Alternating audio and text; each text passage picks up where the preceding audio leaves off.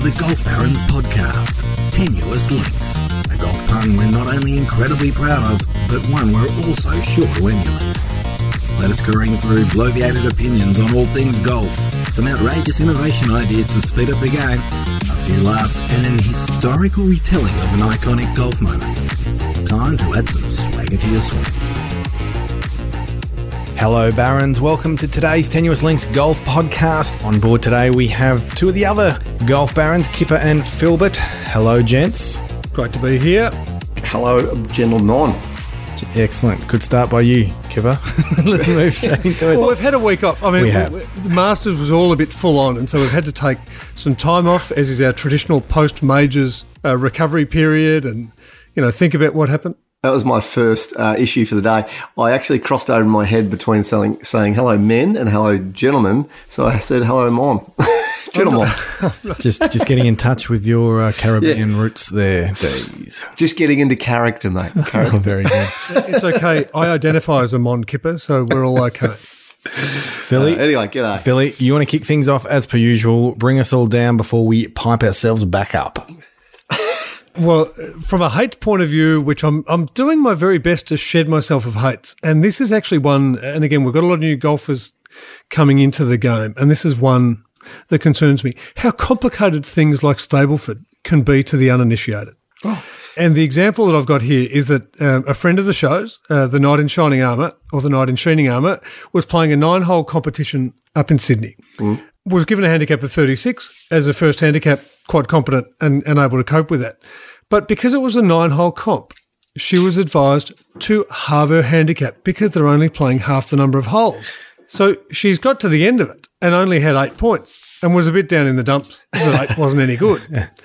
And I suggested to her, what's this halving of the handicap because you're halving of the holes thing? I mean, because I play off 10 doesn't mean if I only play 9 You're holes. playing off five, And they five. happen to be the hardest nine holes, I only get five shots.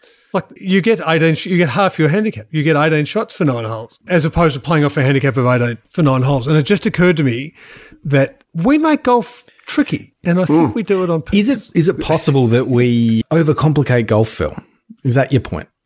Well, well, t- I, I have a giggle at times about just the scoring systems of sports in general because try explaining like a layman a tennis score first time round, very difficult, right? And then try then fast forward that as you, to your point, Philip, to golf, you got pars and birdies and bogeys and double bogeys and albatrosses and like it, it's it's ridiculous in a lot of ways. I like the tennis scoring system. I don't necessarily like the golf scoring system, but I like the, the fact that there's some homage to, like Stableford. If Stableford had a French name, then I'd be all over it. Le Because, you know, Stablefed. But why does it Li- go? list what- everything, but why does it go thirty then forty? Why isn't it forty-five if they're going up by fifteens? It's It goes to 11. It's very much like the. It's, it's just it's like the arbitrary numbers that are being uh, being thrown about to uh, create laws in this COVID era, Phil. Why, no, post-COVID era. But, Oh, sorry. You know, why don't you just make 10 louder? It goes to 11. It's the same, it's just, it's 40. Because in French, they sound cool. yeah, well, that's true. Oh, ho, ho. You don't want to cut on cinq. You don't want cut on cinq. You want caron. It, it, it just has to roll. And the love. You got to love the love. Anyway, but Stableford, if it was a list, It'd, it'd be a lot angrier if it was in German, wouldn't it? It was, yeah, right. But if it was Le Stableford, then I would understand our scoring system completely. But just uh, the number of new golfers coming into the game, something that, like Stableford, is just not overly easy to understand. And maybe we just need better Is it, explanation. is it difficult to understand, or is it just poorly communicated? I think it is the latter, and I just didn't want to put anyone in it. But the person in the pro shop who advised them to halve their handicap Former caddy? for the nine hole competition. What's that? Was it a former caddy? No, no, it, no, it wasn't. And in fact, I'd like you to stop caddy bashing for one podcast. Oh, oh, he's he's on my side now. Excellent. I've got a But the, friend. um, it's always you. Um, but but the fact that that was the advice from the expert in the pro shop was to halve your handicap. Yeah, let's move on. Anyway, Hmm.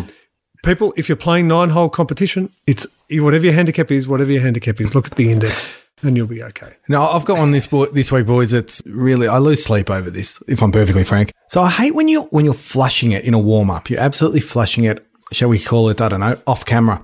And then as soon as the word action is called, you start chunking at it, fat, fat as anything, and then it gets captured and put all over our socials. Thank you, Kipper. Obviously, I'm talking about during our shoot last week for the Mizuno ES21 wedge review that we're doing in uh, preparation for season two. I hate when that happens.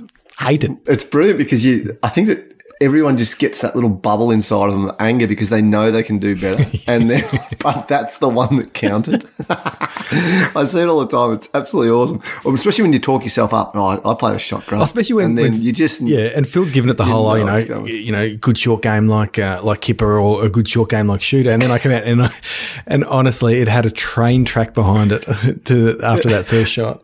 So it's one of the great moments that was though. I just, I mean, you, you basically Was it, though? you missed the you missed the ball by about three inches. Oh, it was awesome.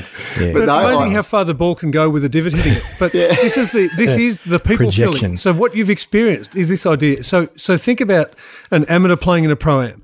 Uh, assuming they're still allowed to happen, given all the other tournaments being cancelled. So, uh, an amateur playing in a pro am or, or otherwise, and all of a sudden, normally you're playing with a, a couple of mates, friends, or, associates, or otherwise people who've got a vested interest in seeing you all go okay. Then all of a sudden, these eyeballs on there where you know that at least half of them are saying, "Miss it, Phil, miss it, miss it," or they were Only to me, half. or in my mind. And this is what what happens with people, Phil. This is the implied pressure. So then we get we roll that out and extrapolate that out to a professional tournament, and we and I'm not going to go on about pressure that we've spoken about from the Masters and the USPGA and the US Open minus crowds. But there is no question there is an implied pressure there when you need to perform. It, we need you to hit this shot, ideally somewhere off the face. We didn't think it was a great expectation. However, with that added pressure of someone yelling action, Honestly, I go. just stuffed it up. I've got no problem know, with those that's the cameras rolling because I know we can go. Oh, we'll do another take. It just frustrates the hell out of me. Fla- Anyway, I love it. Well, I got to hate uh, boys, and, and it's it's only shit reared its head, I reckon, in the last week or two. I've been doing quite a few playing lessons on the course and getting out amongst it, and I've just loved it everyone's well coming out of COVID. Everyone's carefree atti- attitude. It's been brilliant. Everyone just doesn't care. They're you know taking their time, but you're letting you through if if you needed to. Just just gold, but. Yeah, look, the last week or two, I've seen the, let's call it the fast paced life we used to live come back with a rush. People are complaining about slow groups. People are jumping holes over the tees to get ahead to finish their nine before they have to roll into work. And, and when I say I hate it, I just hate how I'm watching, I'm literally watching life go back to the way it was right before my very eyes on a golf course. And there's a lot to not like about the hustle and bustle that, that we, we created, and it's evaporating quickly. There's a real challenge here for the game, Kipper, and, and we appreciate your hate. And Shooter and I are, are big believers in quick play. So we're kind of with so so the issue is with the solution that people pursue as opposed to the speed that they have to play with.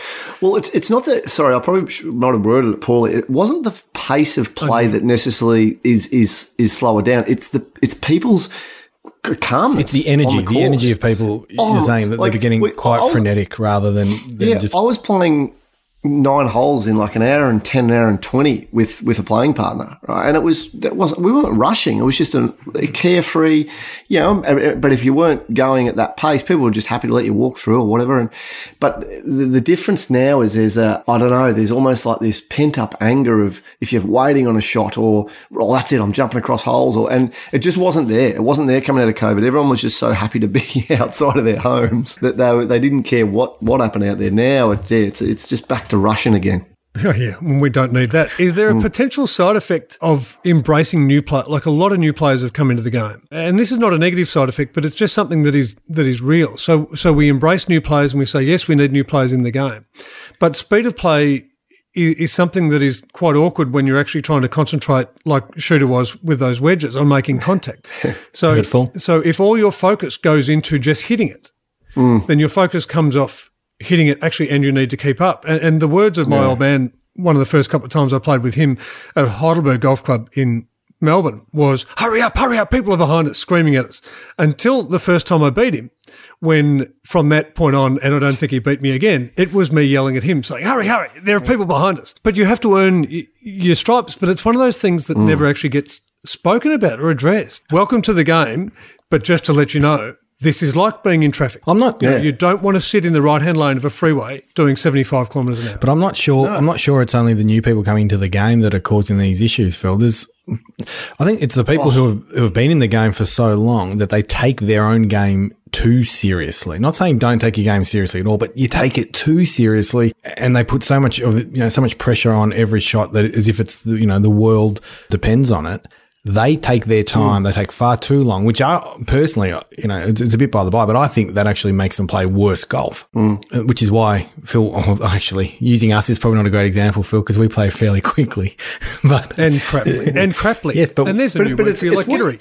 But it's what you do before the yeah before the ball. It, it, it's getting to the ball with not haste, but just with purpose, rather than you know kicking the top of the daisies as you walk down, and you know you're almost having no regard for anyone that might be behind you. You, you try. Yeah, yeah, you, you- you're damnedest to get to the ball in a decent amount of time. Then take a bit of time, hit the ball, move on. But yeah, the fact that people kind of, uh, I guess, just lose all of that and just mope around, and then on top of that, take excessive lengths of time over the ball. That's what drives slow play. It's almost like they they're, they're not thinking ahead. Like if you're hitting the trap, you know, understand where your next shot might go, which is on the green or over the green if you thin it. So as you're walking up to the to the hole, leave your your buggy in a position where you can grab a club to go into the trap, but where then you could walk out and exit and get your buggy again. You see so many of them, you know, leave it on the wrong side and just not even think of- ahead of schedules. So I guess that's a, another another side. Spe- speaking of schedules, uh, that delves straight into my love this week, boys. I love good news. I love good news, and the good news that we've got, we've received recently, or that we've we've um, announced recently, I should say, is Golf Barons back on Foxtel for season two, and on Kayo, and season two scheduled on Fox Sports uh, linear channels this time around too, boys. So that's a big win for us. and can you just clarify what linear means? Yes, well, you think of this, we'll have a scheduled time, Dion. You can sit there and you can watch us at a certain time when we're. By the way, that was for the viewers, not me. Okay, cool, cool. And they're not viewers, they're listeners. Yes, But anyway. you're going well. And the other bit of good news is our announcement of our um, of flame distribution uh, deal that we've got going. That's basically going to expose golf barons to more people all around the world and help us in our little quest to make this game a little bit more fun, a bit more enjoyable, as well as more informative and entertaining. And over to you, Phil. Well, I love your love, shooter. So that's what I'm going to start with. I love that But you love I also love. love. he- Here's, here's now. This is a reverse love hate. Now, normally I go the hate love. Operation Champ. I love knowing that I've got a specific drill to work on as part of Operation Champ, and there's been a lot of person asking about how Operation Champ is going. Has, any, has anyone asked? You one, you one, one person has asked. That's why I said a lot of person. And in fact, they're not overweight. So it's actually just one person. But so you got a drill and you're working on a drill, and I'm loving the focus of working on one drill. Kipper gave me a soccer ball, and so that's very nice. I think he's trying to tell you to give up golf, Phil. but there was a there was a little there's a little hate element where you think you're going okay, and everything's coming together, and you're like, oh, I'm working hard, I'm working hard, and someone even commented, gee, you look like you're working on something, yeah. And then you say to Kipper, hey, what do you think? I'm working on this thing. I think it's really coming along. And he goes, no, that's not. it." so, so after, after, after four weeks of step one of Operation Champ, where I actually had been in the backyard practicing, not even hitting balls, just trying to get the movement right. And I was really excited to hmm. announce to Kipper that I think I'm really getting it. And he's gone, no, you've got to try this. Perfect practice, practice, Phil. Uh, as I say, we be honest in the coaching bubble. Uh, it was it was getting there. It just wasn't right. There was no encouragement at all. You just said, no, that's not it. In fact, your words were, no, that's not it. Well, just because I was trying to juggle the ball with my foot. I, I didn't. Anyway, that's my that's my love. It's a love hate. So thanks, Kipper. But Operation Champ is well underway, and we'll touch on that in a second. Yeah. so, Kipper, do you love anything? Do you love do. anything? No, I, I, I love lots lots of He loves things. cutting you I- down, people, Phil. No, people will think this is a complete stitch up and a uh, cross promotion. But you know what I'm loving? I'm loving my new blueprint irons because I've never hit a blade that's more forgiving. You, you have Seriously, Phil, filming last week, I was in the car with Kipper, and he, I will say, crapped on. He crapped on about it for nearly forty minutes. You know, probably not, but at least at least half an hour, just telling me like, like seriously, like I, I like I'm serious. These oh, seriously, ser-, and he just kept going on, and I'm like, I get it, mate. I know you, they're really really what's, good. What shocked shocked me the most is that I think because I'm getting older and less stretchy and just crapper, I um I've just accepted almost that I'm just going to continue to hit the ball poorer and poorer for the rest of my life. But over the last period of time, a few months I'm talking since I got the weapons, it's like my strikes come back. Now I know I'm really still not hitting it any better, but the fact I'm not getting shown up as much, you know, when you miss hit a blade, you're quite easily five to seven yards short. But I'm pinned high on on shots where I know I've mishit them, hundred percent mishit them, and got you know, decent look at birdie or, or something, and, and normally I'd be in a front bunker. So I'm really noticing, and and it's making me enjoy it. I got to be honest, it's made me enjoy it more because it it's given me some space to be not as good. And and the thing is that those ping blueprint irons look magical as well, don't they? That's the so thing. that's the thing I for me that you're getting that you're getting that relief on shots, but it still looks like a real blade, a real club. Mm. And, and it, as I said, like the technology, Phil will be able to fill me right in on what's going on, but technology must be there, but it's still as thin. The top line still as thin. The blade is not as long as, as even some of the other blades I've played. It's, it's actually quite a small head, but it, as I say, I just feel like I can hit it all over the face. and, and it's okay. Whereas it, This is coming from someone who is not a product guy. This, this I'm fascinated by this because you hmm. you have declared you're not a product guy. This is the first time I think ever I've heard you rave about Uh, a, a driver other than something you used in 2001 when you dropped a name. Oh, at the time I was playing against Phil Mickelson all the time. Jenna You know, one of those rubbish. Oh, Celine Dion, something Jenna Jameson. Anyway, but this was the. th- This is the only time I've ever actually heard you raving about product, and I I love it because I think I'm bringing you to the product side of the force away you- from the. You keep putting these things in my hands, and I'll be there. I, ga- I, I give you the tip. Anyway, that is my, my love, and uh, as I say, people think I'm uh, sugarcoating that because Ping are my my team, but I'm flabbergasted how good they are. or flabbergasted, depending on how you're going at the time. But you actually nailed that, which is concerning. Do they make you feel gittery? like, uh, that and uh, Gentle Gentle Morn, whatever I said earlier. Anyway, carry. Let's move along, lads. Let's get into some things that now this so this could this could go under my hate, or it could go into a game changer, or it could go into a top topic, Phil. Because all right, I'm going to throw it at you, boys, and, and it's it's something that it's gets on my goat. So Golf Australia. Now we love Golf Australia. You know, there's some things about it we'd like to uh, like to you know adjust, but we know that these guys have a stated aim to grow the game. Right, and we know it gets its funding through from golfers, from the Australian Sports Commission, which is, is you know ostensibly the it's ostensibly governing uh, government funding. Now, I'd like to see instead of these flowery ad campaigns and, and pandering to the SJWs and the woke brigade, how about we actually do something more active in this space? I'd like to see them invest their coin campaigning, campaigning local councils if they have to, but into having some more of these iconic or popular public courses redesigned or revamped by known golf course architects. Let's spruce them up a bit. Let's make the game, the actual experience of golf, more enjoyable for for all people. And you'll grow the game naturally. And you know, if, if that's the real objective that, that they tell us they're um, on about, which I believe that it is, let's make it better at the you know ground, at the absolute coalface of the sport. Anyway, Now, I don't want to. I don't want to dismiss your comment in any way, shape, or form. But I just need to get back to the start of this. so, dear. is an SJW a Sonny Jewel Williams? Is that social. uh, never mind. right? Okay. So, so, so, so the question is, Sonny Jewel. The question is around Golf Australia's edict and their and their purpose and reason for it being because their their edict is to grow the game, and plonking a new golf course or a, rede- let's, Uh, a redesigned golf course will not necessarily execute that.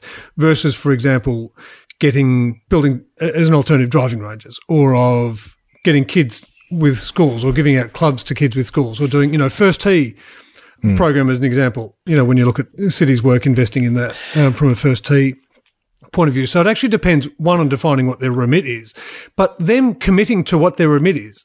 And I think that's that's really the point: is where wastage and where money can go that potentially could better deliver. Yeah, but see, you see, Phil, the, the reason I've gone along the track of redesigning or revamping these public courses is um, the idea came after reading about an, an old beloved course in the um, Muni course municipal course in the US called Overton Park. It's in it's in Memphis, I think. Yeah, now it's, and it's being overhauled by a group or a company called King Collins Golf. Now, this is 114 years old, this public course. So it's got a really long history. And apparently the community has, after the announcement, has become really excited about it. A ton of people are writing into the architects with old stories, sort of reminiscing about being introduced to the course and playing as kids and then playing, you know, with their kids and then playing with their grandkids. It just got me thinking, it's no different here. These public courses are where most of us, if not all of us, cut our teeth in the game. And, we, and I just think we need to ensure that they remain as relevant and as much of a, an attraction to the newer players coming into the game, like a real draw card. If you make the course, if you make a course and the actual experience of playing better, not only are you going to get more people into the game, you're going to get more people coming back to the game. You're going to, see it's not just, you know, you know what I mean? You know, we're not just pandering to a certain group, wherever it might be, and saying and throwing all of our investment behind that group. We're trying to make it better for everyone, and just let the chips fall where they may. Well, there's, there's merit to it. The only issue that I have with that is that you know, you, if you might improve a golf course but there's only that certain amount of people that live or go there or, or have got a history with it that will then, you know, reinvest their time. And, and yes, that will grow the game, but it probably won't grow it as, ex, I guess, as uh, exponentially as other options unless you did heaps of courses in that, in that kind of same ilk. So it's probably just a, almost a too big a spend though, James, don't you think? If you had to do that to, you know, three, two, three hundred courses. Well, I'm not saying you do. You do it to some of the main, like Burnley. I'll let you go off on um, on Burnley for example, Burnley Golf Course, and if they can mm. invest in that, and how many people would get through that? It doesn't have to be. I'm not saying go and do it to every public course, but also trying to get ways to, you know, through local yeah. local governments to get involved. I just think it's it's an. I think it's a part that's being overlooked that could be that could really generate some. Yeah, well, that that part I really that, that I really agree with. Like something like um, a really small track. Uh, you know, everyone around Australia's probably got their own little course that they know of. There's one under the Westgate Bridge here in um, in Melbourne that's tiny, very short course. There's also one near where I live called Burnley Golf Course. It's really small, and all that happens with those courses, very sad, is they end up mm. getting chopped up into par threes because outside of their um, boundaries, either houses get built or there's a train or there's something, and, and it's all, all litigation gets gets sorted, and then it's the end of the world.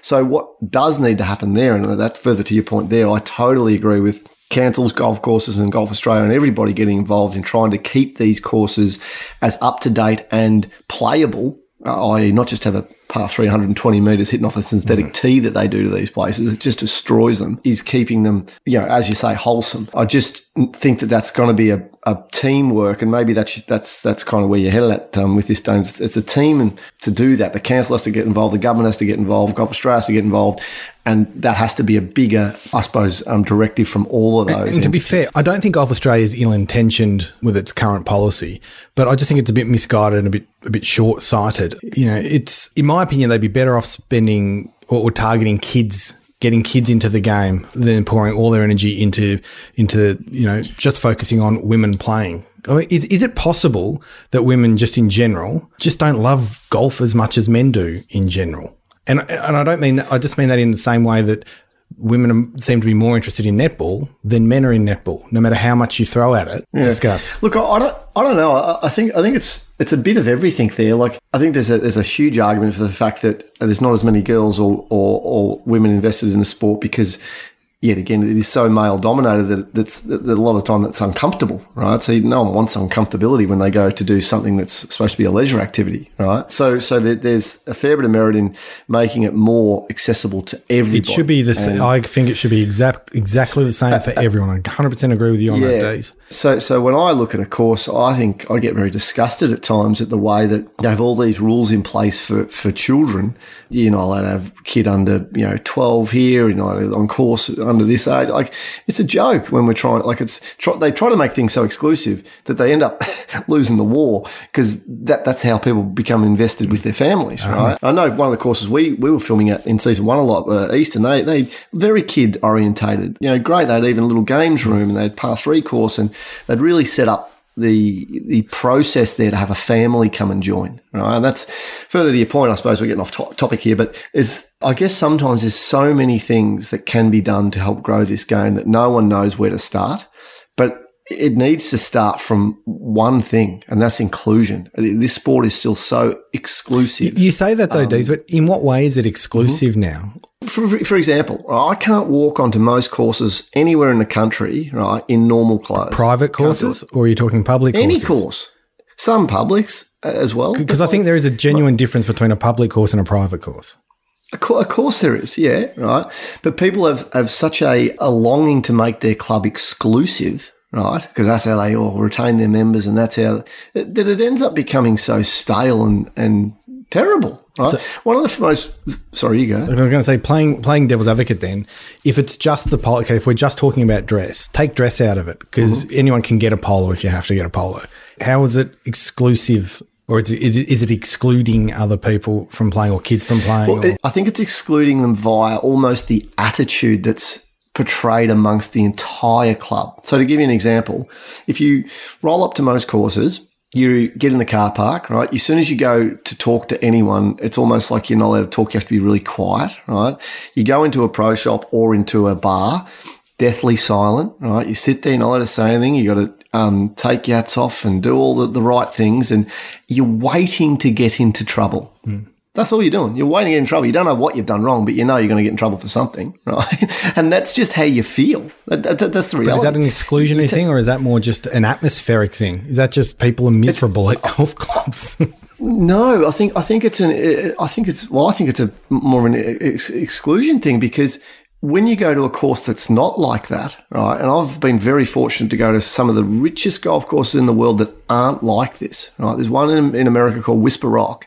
Where Mark Calcavecchia cha- practices with no top on. Now that probably shouldn't be allowed because he See, there hasn't got a great body. The old the old Calc. He, uh, I saw it one day and I nearly fell over. It was horrendous. But point is, they you rock up to the golf course and there's music going, there's talking, there's d- the general attitude amongst all the workers there is different because they're allowed to be different. And that I think then kind of almost self fulfilling. You don't feel like you're going to get in trouble and you let your hair down more. And of course, you're encouraged to bring your little kid and they can come and have a, you know, ham and cheese sandwich with dad at lunchtime while he's doing practice. And I think there's just a lot to do with, I really do, the general attitude and therefore everybody getting involved to try to make it grow. so it seems to me that it's more of a cultural issue than it is an exclusionary issue. Maybe so. Yeah. Maybe I so. I tell you, I've I've been quiet and I've listened and I've had enough. Because here was one of my top topics. When will golf stop apologising for what it is and embrace its diversity? So inclusivity is also about diversity. And I'm going to give you this example. And there's there's been a few things come out that I'll get onto. And the question is, why can't golf both be inclusive and exclusive? A fine dining restaurant, mm-hmm. okay, you're obliged to wear a jacket. Sorry, sir, you must have a jacket to come and dine here, and you must actually have pants and socks and shoes. You must not be able to have bare skin. I'd like you to have a shirt on underneath the jacket. And if you could, probably don't stink. So, do we knock that restaurant or demand that how dare that restaurant that serves a beautiful degustation menu and has the best wine list in the world, how dare they exclude me just because I don't have a jacket or don't like wearing socks or a t shirt when I go out to dinner? No, what we do is we say, if I don't want to wear a jacket, I don't go there. I don't demand that they change. But that means no one goes to golf courses, Phil. Hang on, but I'll get to I'll get to the golf course thing. So therefore, if I go to to your point about Whisper Rock, I choose Whisper Rock because I want that feel, and I know mm. what I'm going getting in. Mm-hmm. Yes. But if I'm going to play golf at Royal Sydney, as an example, what I don't do, knowing full well the dress code of an exclusive club, is don't be turning up with black socks and shoes, and you have an obligation to understand that we have a dress code because that is what we've chosen to do as a private club. And why people are desperate to go and play it and say, I've ticked Royal Sydney off my list. Don't go there, be told you can't wear black socks and shorts, and then take off on a rant hmm. demanding that the world changes or that golf changes because it's bullshit.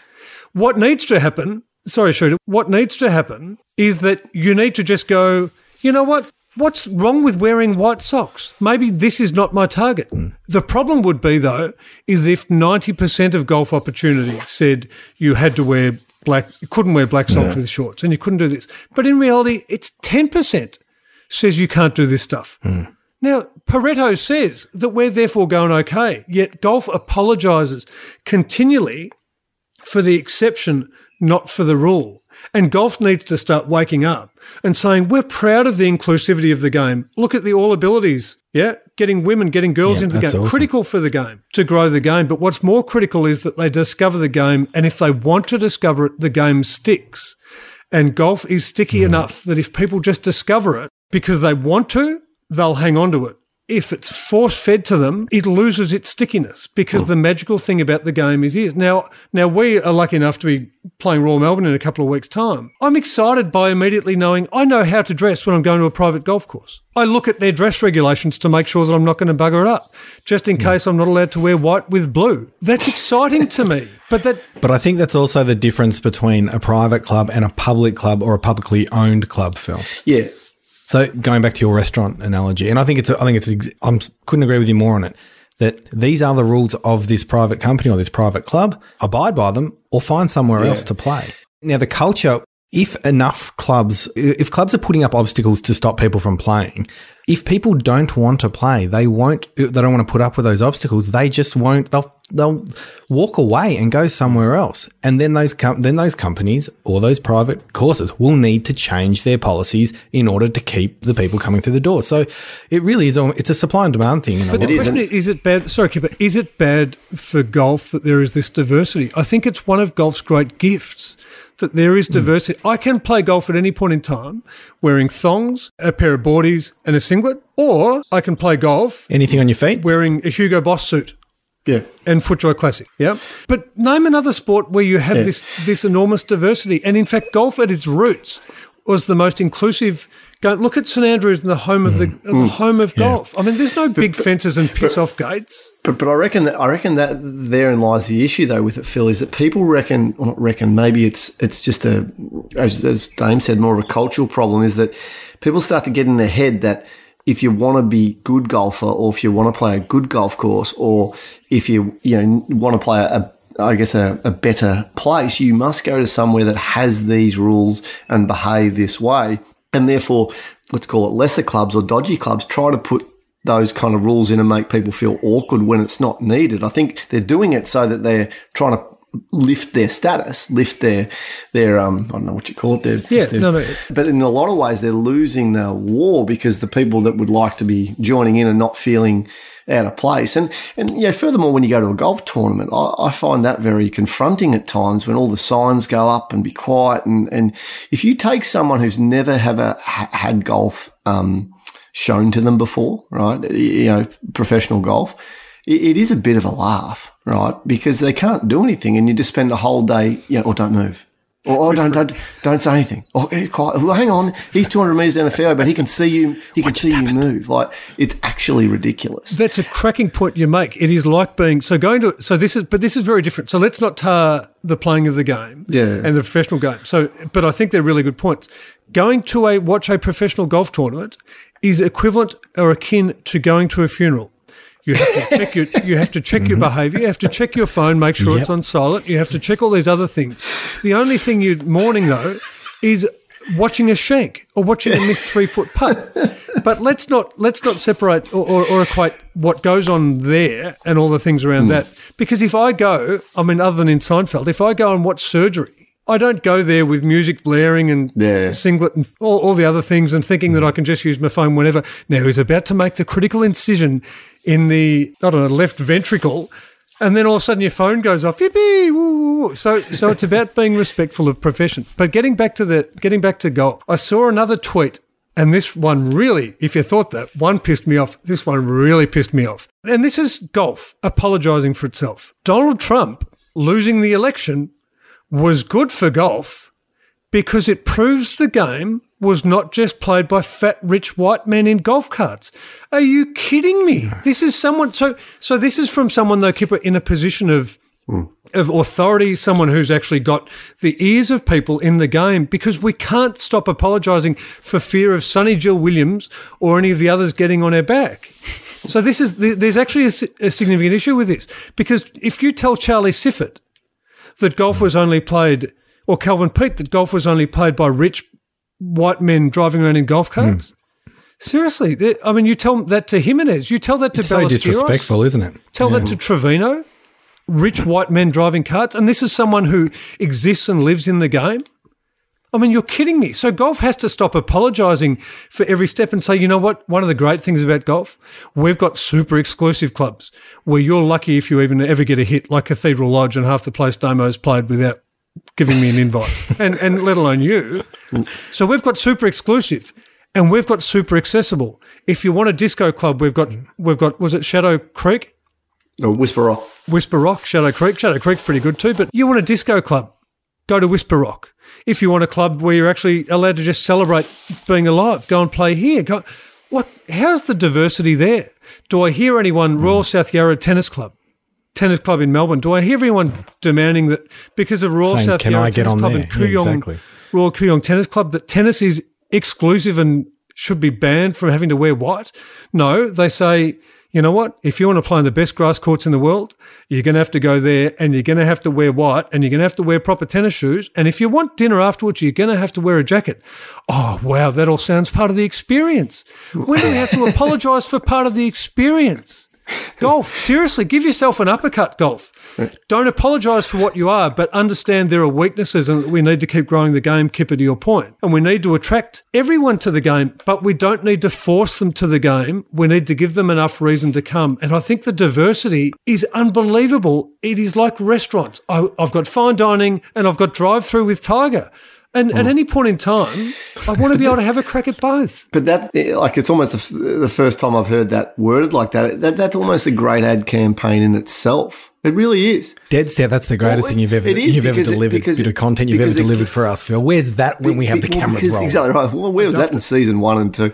Um, it, it, it, it gives us a chance then to have an individual. Where do I fit? You know, what, what, what do I like? Oh, geez, I like me. Or where exactly do I want right. to fit? Not, Who are you? not Yeah, what systemically happens, which is, oh, gee, can I get on there? Or, what do I have to wear? Oh, is that, am I allowed? Like, and that, I think that's the shift that, that kind of needs to happen is we need, as you say, that's a, it's a really good way to, to, to, to and you may well find in season two or potentially season three that we head down this track. But you should be able to plonk yourself, and there should be a guide. So, uh, here- and just as an extension, and so I can get off my rant, and shooter, I will let you speak, and sorry to keep cutting you off, is that there, just as there are ski runs, and there are double black diamond, and there's the other one which I don't know what I'm doing because I don't ski, but apparently there are little tags that each little ski run gets depending on whether you're a bunny or a hoppy. So really a golf course, in given it an indicator, there should be Tinder type program for golf courses that said, so what's golf to you? Is it a bit of hit chase? Mm. Is it refinement? Is it this? Is it that? Where we say, actually, you know what? If you're looking for a public course, based on what you've said, Whisper Rock is you. Mm. And I'm, I'm sorry if we don't all live in, in the US, but you know, and there'll be an equivalent. Well, that's in private. Melbourne. That's a little bit, yeah, no, but it's private, but it's relaxed. Yeah, yeah, yeah. yeah. Yeah, sorry, sorry. So, so a little bit of course and, and people matching that says, you know, what's golf to you? Hmm. Because I can tell you at the moment hmm. is that even though golf is the devil and it's all exclusive and oh, golf's the devil, golf's the devil, oh, it's so anti woke, it's so anti this, it's so anti that. Talk to the premium golf clubs around the country that for the first time have got significant waiting lists. Because what that tells me is that there is a chunk of the market that has a thirst for the decorum and the etiquette and the rules. And we spoke about this with celebrities. One of the reasons they choose golf is because for the first time in their lives, they're given boundaries, they're given rules to play by. They still want to relax and they still want to cruise around. But th- th- it is a game for life and it's an educator.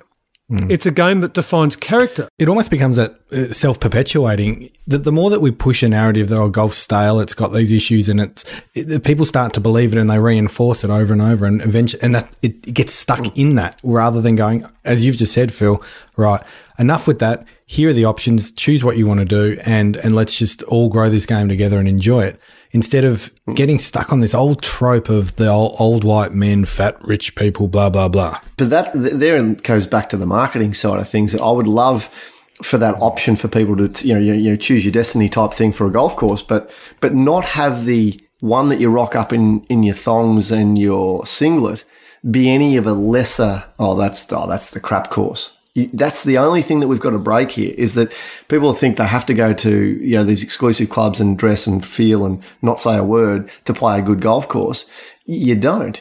you, you know, you can make you can make that environment anywhere, and, and, and it doesn't have to be. Oh, that's a good golf course because you have to dress up, and that's a bad golf course because you don't you don't have to dress up. If we can switch that line of thinking where it's just a golf course, some are good that you don't have to you know, go, go and behave, you know, crazily straight, and some are because that's what you want to do, and you want to want a nice fine dining experience, and then then then we're going to win the war. How much? How much would it suck playing eighteen holes in thongs? Well, not ask Mark Howard. I play played with It'd him. be horrendous. Hey, did you just slip in a name drop? there? Yeah, I think there's a Yep. there was a little ding. It's Through- only a little through- ding. Through it, he loves playing in his thongs. Loves it. But but there's there's also just just at the last point on, on the rant is we're also going to clearly define what a club is and what a course is, and so you can't what you can't have is a golf club private that has variable dress code unless everyone knows that just dress what you like. And I had this idea, and I think I mentioned in a previous podcast. How good would a professional golf tournament be where go get whatever sponsors you can and dress in whatever you want? Hmm. Because imagine on the first tee, as we've said, when you've got Rickie Fowler sitting in a pair of Ockies, you know, he's got, or he's got Billabong on board, or he's got Quiksilver on board, and he's got some golf thongs, all the way through to, you know, Luke Donald sitting there, sponsored by Hugo Boss with a Hugo Boss suit, you know, with a little bit of lycra to help him swing. But if you want to celebrate diversity, why don't you take the handbrake off? I mean, there are some other, and again, it's probably a little bit signalling, but take the handbrake off and let other things be representative of. Mm. Of the way the world works. But the minute you have a golf club or a golf environment where everyone there is expecting, if you go to McDonald's, here was an example I was given many years ago. If you go to McDonald's and you've got crap all over the floor, then you doubt the food. But if you go to McDonald's and you've got white tablecloths and silver service, you still doubt it because that's not what McDonald's is, mm. mm. drive through or otherwise. So you just need to deliver, like, even though one's at the lower end and one's at the higher end, they both don't deliver on what McDonald's is. And this is what, what the expectation is. So if I'm going to Royal Melbourne, I know that I'm going in there, you know, almost to the point of, you know what, I might wash my car the day before I go in there, just so that the mirror doesn't fall off halfway down the driveway, because that sellotape's a bit dodgy. But it's part of the journey. It's part of that that uniqueness. And what I don't want to do is I don't want to drag golf down because a Royal Melbourne exists. That's it. But just as a Burnley should exist, uh, and to all the other points that are made, just as a Whisper Rock should exist, a Royal Melbourne should exist. And I do want to play Royal Sydney. And I will look at the dress code of Royal Sydney and I will honour it to the T. And I'll enjoy it and I'll marvel at it. Now, I might not want to play there again, but gee, I'll enjoy that taste when I get the opportunity. And that's what golf is, because I'm not going to go to Pine Valley and whinge that I was asked to wear white socks with my shorts, hmm. or even whinge that I, my socks were a little bit too short and I had to buy a new pair. It's because that's the majesty of playing Pine Valley. By the way, turn your phone off, almost leave it in your car. Don't do this. Keep up with the group in front. Don't do business on the golf course. And if the caddy says you're not up to it, you walk off. How amazing is that, that those rules exist? Whew. Wow. He's passionate about it. I like it. I need to lie down after that, Phil. Ah. Listen up, Again. shooter, to you. Oh, this, I think it's time to, to to move on to another topic here, boys. Yeah, that's what I was going to say. I was just looking for the intro. So, so Kipper, Yes. if caddies were banned from reading putts, What more what's in? the net impact on scores, on psychology of golf pros, and more importantly, have you, who have you come across in your your journey, or what have you come across whereby you said you do a lot of the green reading for them, or you do no green reading for them? And I know we've got a, a tale from the tour coming up, but what makes someone a great green reader? And what would happen if caddies were told they couldn't anymore? Well, there's a few questions in there. I'll go with the first one. I can't remember what what, what, what, what would happen if they didn't read many? It, it- a lot depends on how good the player was at it himself anyway. Some players second guess everything, right?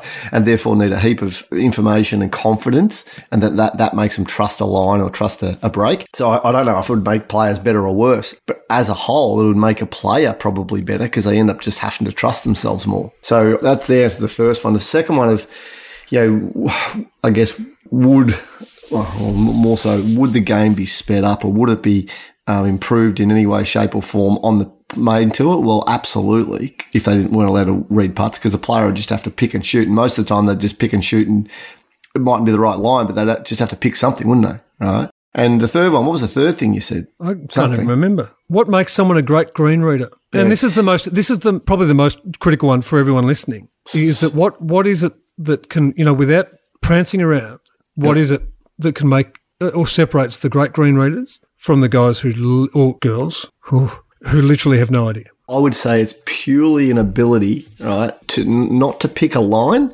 It's to pick the speed that, that the putt's going to break at in the last six foot of its of its journey. Now, most people that are terrible putters, i.e., a beginner, they don't even think about the last sort of four, five, six feet. They're just, oh, there's the target. They think in straight lines, point A to point B, and just hit it. Right? They don't think of that journey being you know, really quite fast for the first part, but then dying pace and then and then breaking. The great green readers that I've seen and the great putters like your Crenshaws, your Baddeleys, these guys, they really think about what the ball's going to do when it starts to break, not just because half of your putt doesn't really break most of the time, right? You know, you're hitting it through, it might might camber a little bit, but basically it doesn't break. Second part of your break putt breaks heaps. So therefore, understanding pace in that area and what you want to do to that pace makes you a great putter. Now, there's never been a greater example than than Bads and Crenshaw in terms of how different those guys putt. Crenshaw's a die putter. He makes the ball roll in on, on pretty much the last roll. And Bads is, is a back of the cup slammer. He just loves the ball hitting the back of the cup and falling in. It's just the way he sees lines of putts. So when those two stand over an identical six footer that breaks uh, right left, Crenshaw's putt will break, you know, inches more than Baddeley's will because of the way they both foresee that, I guess, energy going into the into the hole. So when I look at great putters, you can just tell the, way that they're thinking about their putt. They even walk some of them halfway up the up the putt, right? So they've got like a twenty footer, and they'll come to the ten foot foot mark and practice a few strokes from there because that's where it starts to take its its camber, and that's where they'll feel, mm, gee, that's going to break a little bit more than I thought, or not as much, and, and come back. And therefore, when it comes to green reading, yes, you can look at a putt from every six ways from Sundays, but what you really should be doing is looking more around the hole than anywhere else. Right? Not especially when you've got a forty footer. I've seen people, you know, walk on the double sides of forty footers. They look at one end, they look at the other end, and all of a sudden they're walking eighty feet around a green, and what they should be doing really is just walking straight to the midpoint, to the break point, and then all around the cup and just having a good look at what that 40 footer is going to do in its last six to 10 feet. Because really, from 40 feet, unless you're putting on, on elephant mounds, you can pretty much hit a ball at a hole. And it, as long as you've got the pace right, you're going to have three to six feet left, aren't you? Unless it's breaking off its head. Does that make sense? Yeah, just on just on your first question there, Phil, about um, caddies being banned from reading putts. At what point in a career do players start playing with a caddy? Mm, yeah, good point. Well, I'll answer that again. I would say as soon as you basically have any club championship or or Ivo in this country, Ivo Whitton, um, you know, amateur tournament, people start to get a caddy because they. I don't know. think it's needed, I suppose, but more times than not, at that level, it's it's hinders. So they're already they're already good enough they're already competent enough with their putting and their green reading to have gotten to that point anyway, aren't they? Absolutely. And and that's one thing that I, as a caddy, tried to instill in my players. I would sit them down the first time that we kind of met and talked about our strategy and, and our strengths and weaknesses as players and caddies together of what I would like to see them do more of and what I'm prepared to do. Um, and that on the green, I'd have a very big discussion with my players straight away. And I would say, you read every putt, right? You read every putt. And if you don't know where it goes, or you're second guessing yourself on the, the amount of gradient, then call me over. But don't call me over on every putt and get me crouching behind every ball. And it's not because I didn't want to.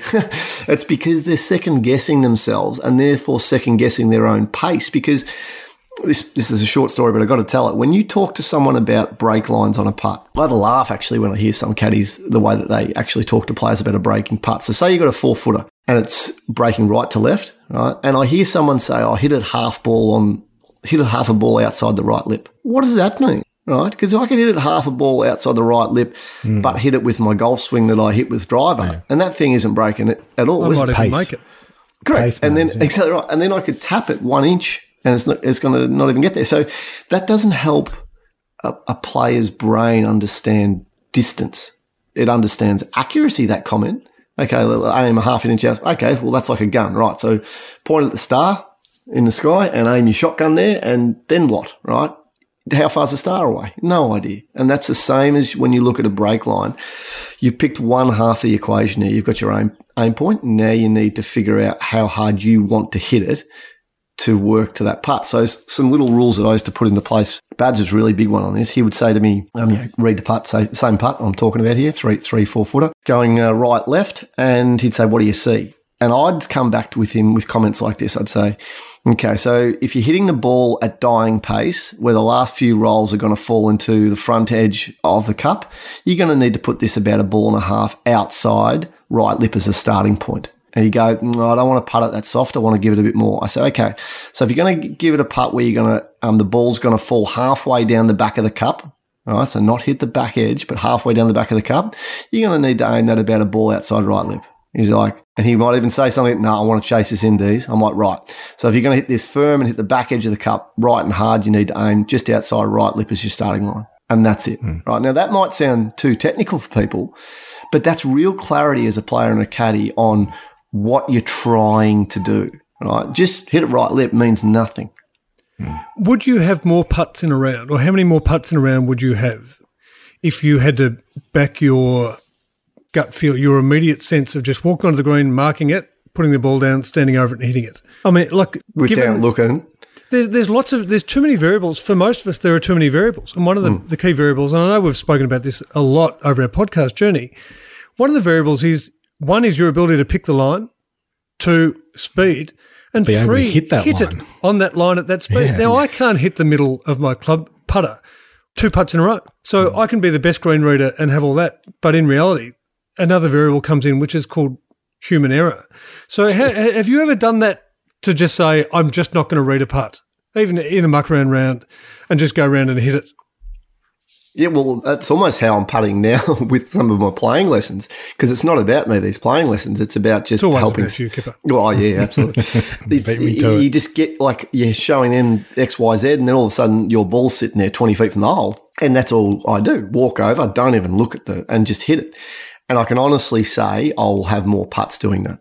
It is nowhere near as as purposeful, but that's because I've trained for a long time to start a ball where I want it, yeah. Right? And and to judge distance. For most people that, that don't spend or haven't got the time to put into two or three hours of putting practice a week, you know, walking on the green and just literally looking and shooting is probably the best way to go. Hmm. Have you ever told one of your clients to just do that?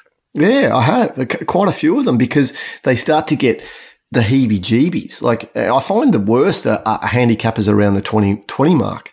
You know, 30 handicappers don't trust themselves enough, so they just sort of hit it and hope, and they're happy to have two or three putts a, a hole teen handicappers and single fingers handicappers are usually quite good at distance control, but the 20 marker has started to see what they should do, you know, per se. They should line it up from both sides. They should plumb bob. They should aim point. They should, and all of a sudden they're now getting super analytical over what is a pretty simplistic thing. It's just knock it up somewhere there. And if it goes in, good on you. And hopefully you have two putts a hole. And if you hole one, good mm. on you. So yeah, that, that's, a, I've definitely said it to a lot of the students around that level is, you know what, take some pressure off yourself. Have a look at the green from about 30 or 40 meters away when you're walking up as a general slope, front to back, left to right. Have a good look at the, the green from a long way away and then just aim accordingly and, and, give it a hit. Don't buy into it too much just yet until you understand more about what you're trying to do with the break. And yeah, and they find that relaxing almost. And who is the best green reader you've ever seen? Is it fair to say that Crenshaw and Bads, or is that? Yeah, I, I, I, would. Yeah, well, did, we did get to play a bit with Crenshaw, and also Faxon was amazing. Oh, geez, I reckon is right up there. His ability to was that? Sid my boy. I'm a big big fan of the yeah, way he, he, plays golf. He's quick. He's really decisive. He's yeah. And obviously, I've spent heaps of time around Bads, and, and Greg Chalmers is another really good green reader, exceptional actually. So yeah, there's a few of them that, that hold that mantle, but and they all putt pretty differently too with paces, which is I find you know really healthy. You know, you got Snedeker who's a, who's a short back swinger and a bit of a whacker. Um, you've got a good stroke putter in, in your Crenshaw and then more of methodical with your bad. So they're all a bit different, but they're um, they get the job done. Would you recommend that sort of pop putting that Snedeker? No, that's yeah. the one I teach my students not to do the most. Because if you think about Phil will love this one, basketball analogy. If you've got a basketball in your hand, you take your basketball back a little bit, but you you're always got power and motion going through the shot, don't you? Right. So it's it's you can have a short, sharp basketball shot, but it's pretty hard to get the the nice arc and all the rest of that in that. And that's the same as putting, unless you're really good at what Snedeker does, which is pop putting, and he's trained it so much. What most of us end up doing is stabbing putts, and distance control is brutal when you do that. Well, speaking of putts, I'm going to flip it over to Phil for uh, questions from the gallery this week. Speaking of putts, See what I did? you know, I don't see what you did. What I, so my questions from the gallery this week is really an apology. What have you done? Oh, Phil. Are So- we in trouble? A a number of times we've suggested to our wonderful listeners that they send in questions and that we'll To swagger at golfbarons.com. Well, I have an apology to make to young Jack Laidler because Jack asked a fantastic question, but oh, I know, our Inst- Jack. via our Instagram page. What have you done to him, Philip? No, via our Instagram page, but it was there as a hidden message or whatever they because I don't know how to do this social media stuff, and I missed. So Jack asked a cracking question about Bryson or Augusta that really questioned his ability to win. And had mm-hmm. we asked that question in the lead up to Augusta, everyone would have jumped off Bryson. Now I'm not going to go word for word through what his question was, other than Jack cracking question. My question to myself as a question from the gallery: Why do you ask for questions and ignore them, shooter? What? what? You've lost me. Oh, right. Yeah, no, all my fault. So, anyway, so apologies to Jack. Great question about Bryson, and really it was about will will he be successful around Augusta when he's going to hit it so far? He's likely to short side himself, be in the rough around greens, and not be able to control them on the Augusta greens. Jack, we're sorry that you that you know Kipper. Did we not inadvertently answer that in our follow up? We yeah, we we answer everything. Shooter in our follow up. And in fact, what we remarked is that potentially our Masters and our Post Masters podcast were our two finest of all time, where we actually made sense and we weren't able to rant and we were able to dissect what was a great event. And I can't wait until April. It's not that far away. Potentially. Kipper, I think it's time to time to wrap things up with one of your world famous tales from the tour. Something around green reading, I believe. I d well, yeah. Well, you you pressed me on the the green reading, and I do remember a wonderful story. This is a, a ripper, actually. Um, We'll be the judge of that. no, but well, um, you'll love it because of the ending. Anyway, uh, long story short, uh, first round of uh, Australian Open, 2000 and gee, I should know this, but I think it's 2005. Playing with Allenby and caddying for the for the uh, the great ball striker. He just had a day out with his ball striking. He was you know, usually amazing, but this day was just he was just dialed in, and it, the wind was blowing like you wouldn't believe. And around that course, if anyone's played down at um, good old Moonah, it's uh, it's brutal. I mean, I'd be lucky to break hundred down there when it when it um, blows. It's it's unbelievable. Anyway, he just gets on, and on the f- I knew he was on the practice fairway. On the first hole, he calls me over for a putt, and we had that thing I talked about already, where don't call me over unless you you know you want to know where it's going.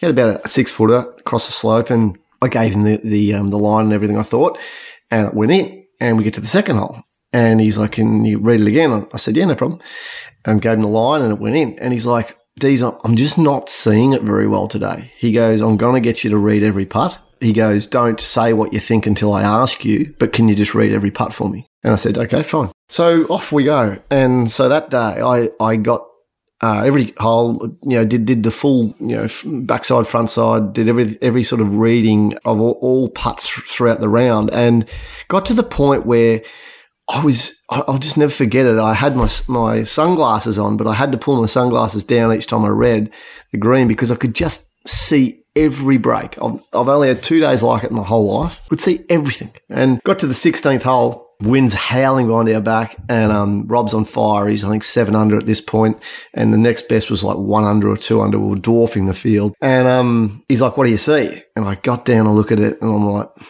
"It's going four ways, Robert." And he said, Four ways? he goes, What do you mean? And I said, Well, this wind, mate, it's just brutal behind us. I said, You know, it's breaking, you know, I told him, you know, it's breaking left early. It's going to travel for another foot or two, breaking back right. So it'll be on the same line as you hit it on by then. I said, It's going to camber again left. And, I, and he goes, So it's snaking. And I said, Yeah, it's snaking four ways. He goes, So where do I hit it? I said, Hit it right at it. I said, But you got to hit it at a- pretty crawly pace. So it's just going to drop in. He's like, why didn't you say that? Just hit it at it. And I'm like, okay. So he gets over it, hits this thing, And it did. It went left and right, left, right, straight in the jaws. And he walked off. He said, That's the greatest read I've ever seen. Right? and, and for that comment to come from that man, I mean, I, I, I almost dropped the bag and that was a mic drop for me. Walk off because it doesn't get any better than that. So there he goes, eight under. We go to the last. And um, Pipes drive down there. Pipes four iron uh, actually went long. It was, it was the par five, the last there, and uh, went long. Should have been an eagle putt, but it wasn't. Chips up to about eight feet and he's got that for nine under, new course record. And as I said, was smashing the field. By then, the best in, I think, was a two under or three under or something. Anyway, I get over this putt and I'm looking at it, and Nick O'Hern's in the middle of the green, and it's his his putt first. So Rob's just got his um, ball marker down, and, and I'm I'm looking, and as Nico's sort of lining up his putt. I get right down. I'm like, I forgot it. I know exactly where this is going. And I took one step back, and there was the bunker. I went straight A over T, fell in the bunker. The crowd on 18 was huge because obviously Rob was lighting it up. I went right down on my back, like it was almost like a belly whacker, but I fell on my back, and the flag stick just had this rattle sound, and I pop up, and I remember clambering up the face because I was embarrassed. I didn't know why I didn't exit the back of the bunker by then. I was close enough to it, but I'm clambering up the face, and I popped my head over like a little gopher, and there's Nick O'Hern standing over his putt with his little broomstick. and he's and his goddamn sunscreen that was glistening. And he looks up at me. He's like, "You right, mate?" I'm like, eh, "Don't mind me, Nico." So I just ducked my head back down so he couldn't see me. anyway, he holds the putt. I walk up on the green. I'm like, Rob, I've got this read. He goes, you want to give me a read when you can't see a bunker? He goes, I'm pretty right, thanks. anyway, then he did call me over and we had a chat, and, but he thought it was that good, and he binned the putt on the last and shot course record, and obviously oh. went on to win that week. But I'll never forget it because it was just one of those days where I could see every single break. But the next day, just to finish the story, was quite outstanding. On the first hole, I couldn't see it, and I told him that. I said, I, I can't see it today, Rob. Next hole, same thing. And he's like, all right, well, he goes, I'll keep calling you over and just tell me if, if your, if your eyes change. And it was a, it was a brilliant relationship we had because if you think back to that first day, he had the guts to tell me he couldn't see it and to trust me. And then on the second day, I had the guts to tell him I couldn't see it and trust him. And, and no wonder we, we had such a good partnership there for a while because he our trust in each other was, was up there.